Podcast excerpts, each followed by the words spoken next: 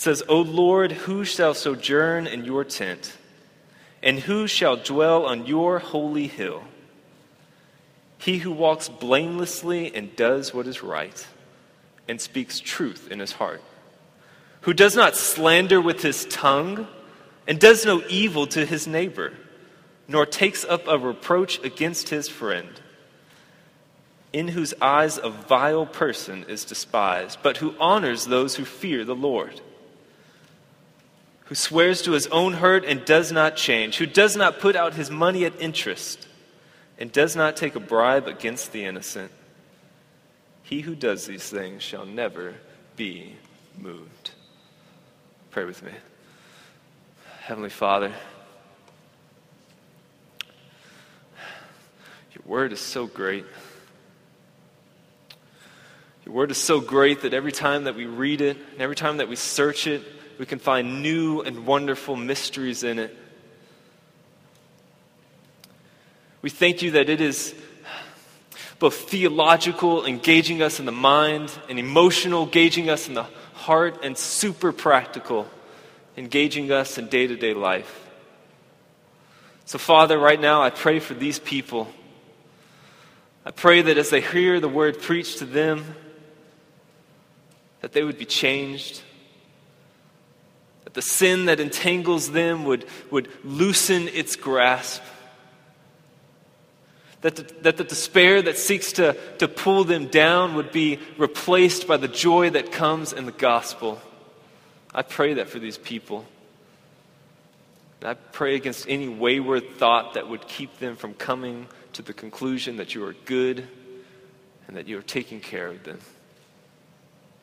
It's in the name of the Father and the Son and the Holy Spirit that we pray. Amen. So the psalm begins with the question O Lord, who shall sojourn in your tent, and who shall dwell on your holy hill? To put it another way, who may be where God is? You know, it's not often that I get to preach the most relevant subject that I get to preach because everyone in this room longs to be in the presence of God. On some level, you, you wouldn't be here if you didn't. You, like David, longs to dwell with the Lord. I mean, David was practically obsessed with it. In Psalm 24, he says, Who may ascend the mountain of the Lord? In Psalm 42, he says, What shall I come, When shall I come and appear before God? In Psalm 61, he says, I long to dwell in God's tent forever. Who may be where God is? It is the question. It's the question of all religions. I mean, dudes come down off of mountaintops and, and, and stumble out of the jungle claiming to have the answer to this question Who may be with God? It's a question worth asking because to be in God's presence is to experience unbroken ecstasy. As it says in Psalm 16, you make known to me the paths of life. This is David talking to God. You make known to me the paths of life. In your presence there is fullness of joy, and at your right hand are pleasures forevermore. This is a relevant question. To be in the presence of God is to know and to experience true and lasting and unbroken happiness. Latin, uh, the early church, the early Latin church said it this way. They used the term visio beatifica the beatific vision. And they described it as an unbroken connection between you and God, in which you see God face to face. You stare at the source of all happiness, unbroken forever. This is the height of human experience. More than money, more than a spouse, more than sex, more than fame, more than all the pleasures of the world combined. To be in God's presence is to know joy, and joy uninterrupted. You want to be there. You long to be there.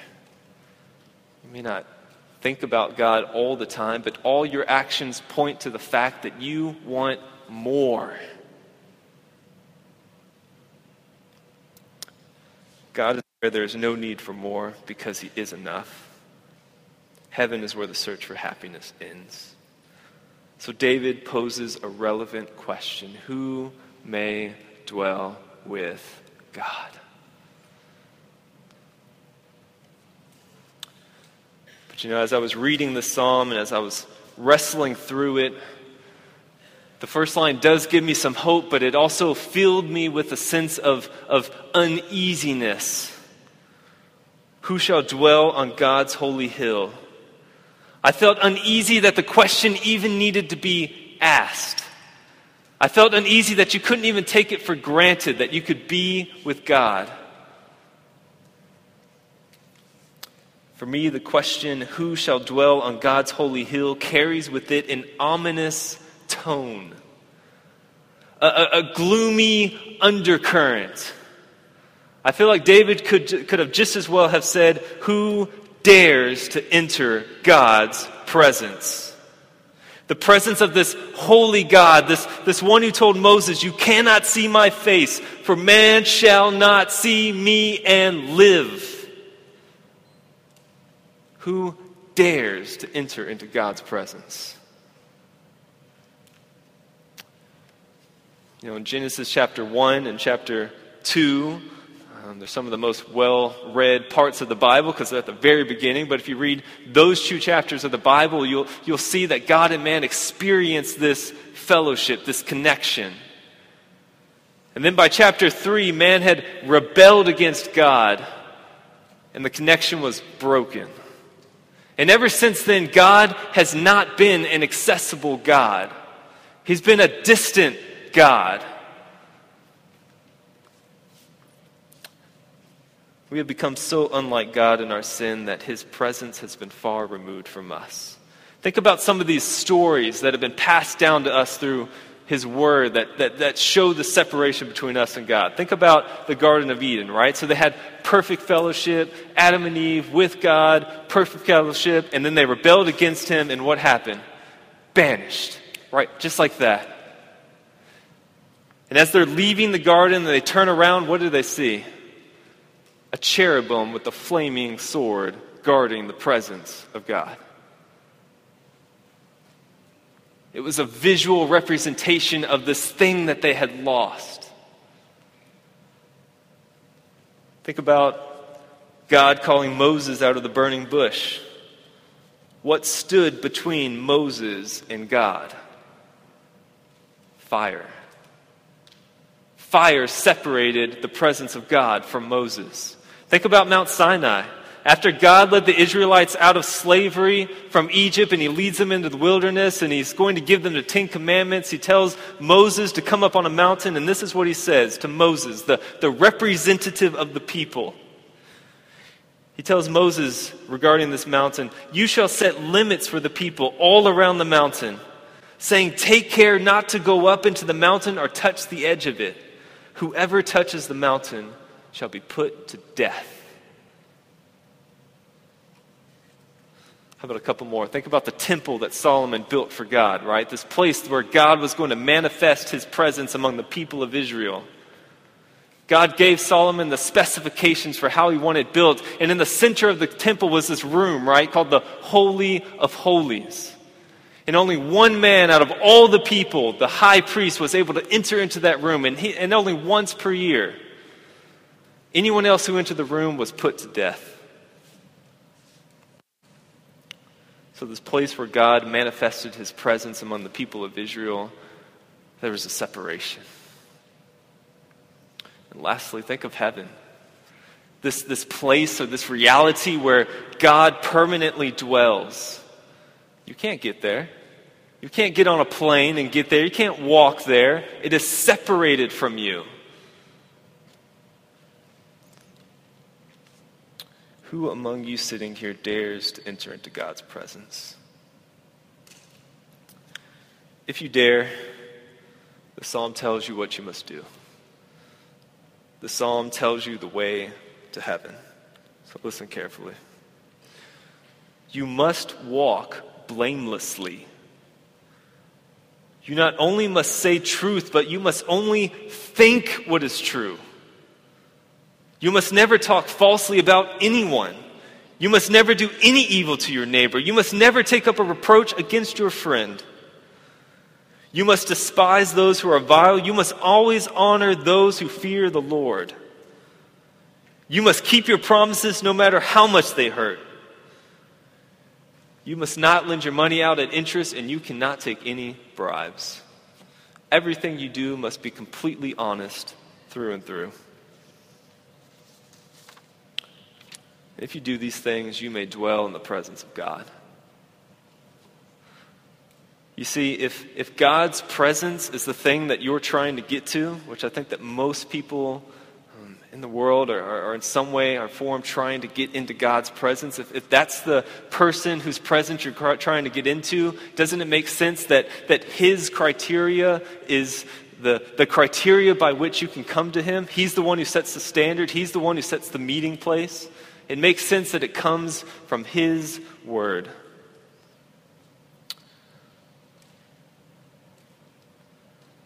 And we know that our standards for what makes a good person, our standards for which we think would or should allow us into the presence of God, they naturally fall short of a perfectly just and holy God.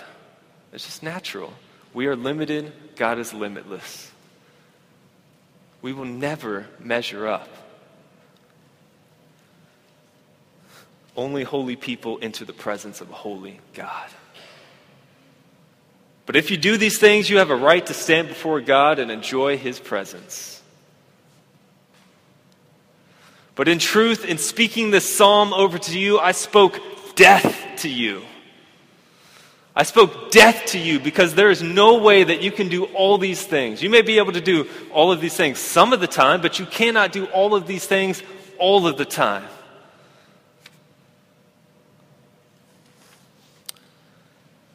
So, what does that leave you? Standing at a distance from God, looking up at the place where He dwells, and wondering how to get there. That is the logical conclusion of this psalm.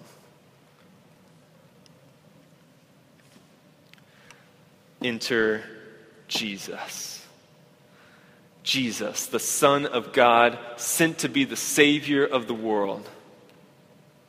Jesus succeeded in every part of life where we failed. He lived out these verses to the perfect degree. Jesus walked blamelessly. He always did what was right, and he always spoke the truth from his heart. The Gospels are a testament that Jesus always did right. And Peter, a, a man who spent more time with Jesus than probably anybody else, this is what he said about him. He says, Jesus committed no sin, nor was any deceit found in his mouth. Jesus he never did any evil to his neighbor. He never took up a reproach against his friend. In fact, he said, There is no greater love than to lay down one's life for one's friends. Jesus paid no attention when people tried to stop his mission and he honored those who feared God. Jesus resisted self interest unto death. Jesus is the perfect representation of righteousness, both inwardly and outwardly. He always thought what was true, he always thought what was right. He always followed God's commands perfectly. Jesus accomplished all that God set for him to do by dying on the cross to save sinners. And after Jesus rose from the grave, he ascended into heaven and he sits at the right hand of God. Jesus dared to ascend God's holy hill. The place where all of us failed. All of us tried to climb that hill, but it was too steep. But Jesus was able to ascend the hill. The scripture says, no one has ascended into heaven except he who descended from heaven, the Son of Man. And as Moses lifted up the serpent in the wilderness, so must the Son of Man be lifted up, that whoever believes in him may have eternal life. You see, Jesus bridges the gap between verse 1 of this psalm and verses 2 through 5. Who may be in God's presence? The gospel answers that question. And we, the church, exist to proclaim this gospel to all the world.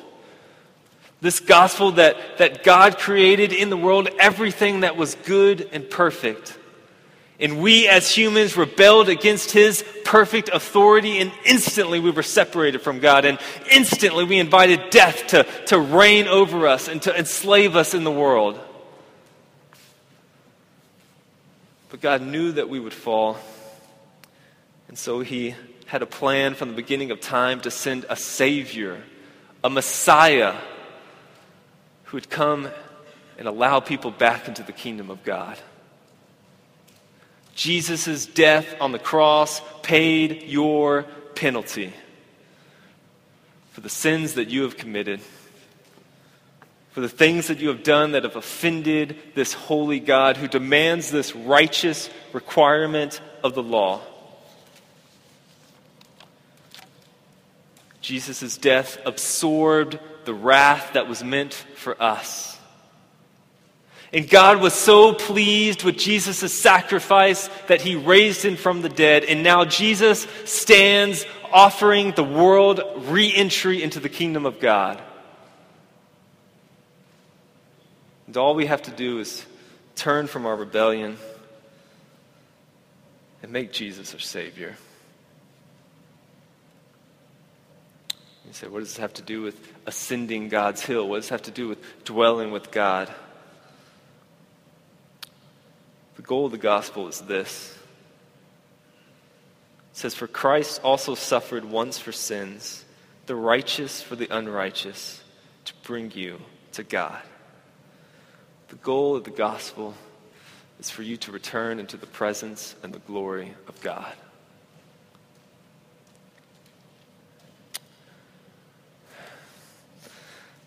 Gospel's a gift. It is an amazing gift. But it is a gift that must be received personally. You cannot receive the gift by coming to church. You cannot receive the gift by proxy through somebody else. You must receive the gift individually. To turn from your sins and trust in Jesus. And that's my plea. If there's anyone in here, anyone among us who has not, who doesn't understand the phrase, tis so sweet to trust in Jesus, I plead with you. Come to Him. If you're not sure if you're going to enter into the presence of God, come see me after the service. This is what the church is about defeating death through the gospel of Jesus Christ. Everyone in this room who believes in Jesus can testify that the answer is not out there. We who believe in Jesus in this room testify that the answer is Jesus Christ. That's why we come back week after week after week because Jesus is the one who satisfies us. All of us in here have tried the things out there, have tried the philosophies out there, have tried the pleasures out there, and we have found them lacking. Christ is the all sufficient one. He is the well that never runs dry.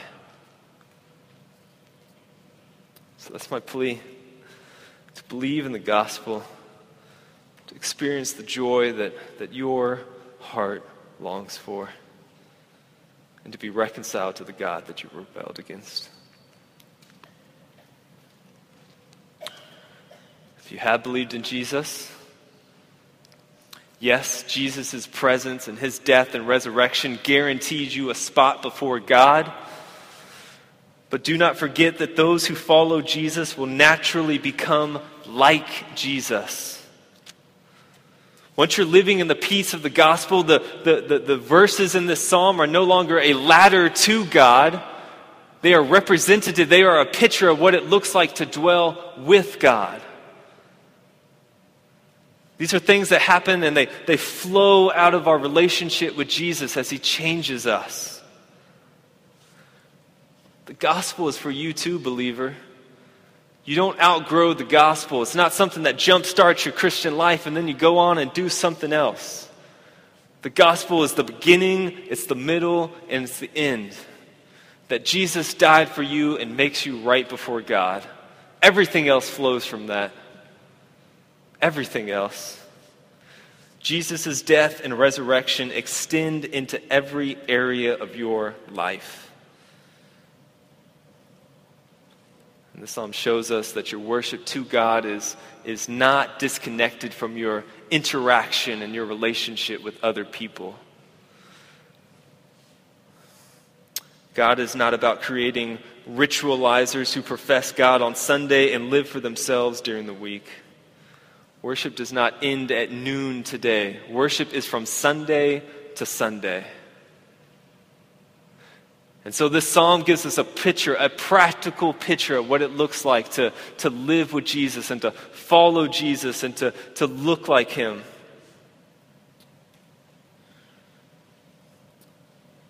It speaks to the people in all walks of life. It speaks to you, employees. You work for someone else? Put in eight hours of work for eight hours of pay. The psalm is for you, mechanics. Speak truth in your heart. Don't overcharge for your services. The gospel speaks to you, salesmen. Don't lie about your product or make it seem better than it really is. It speaks to you, counselors and prayer warriors. People give you confidential information. Don't slander them by telling it to other people. See, the gospel conforms us to be like Jesus, and this psalm is the practical outworking of what that looks like. The church is not a collection of, of casual worshipers, it is a counter movement. You see, the world is trying to make you a puppet, but Jesus wants to make you children of the King. We look different. We act different. We have different values. We have different characteristics than the world. This is what Jesus is calling us into.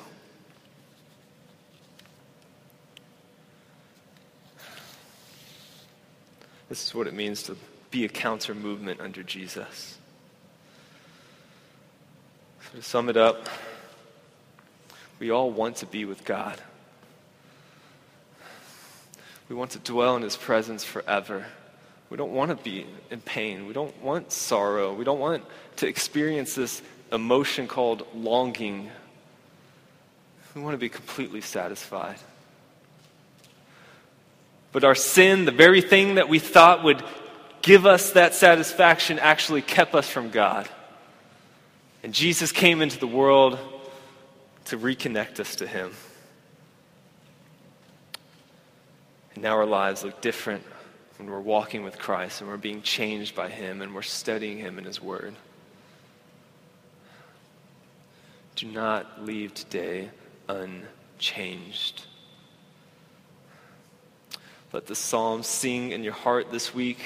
Read it this week. Live it this week. Don't just go out and just do your own thing.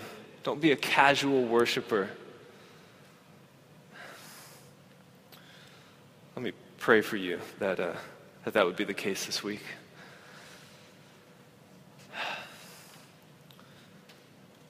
Dear Heavenly Father,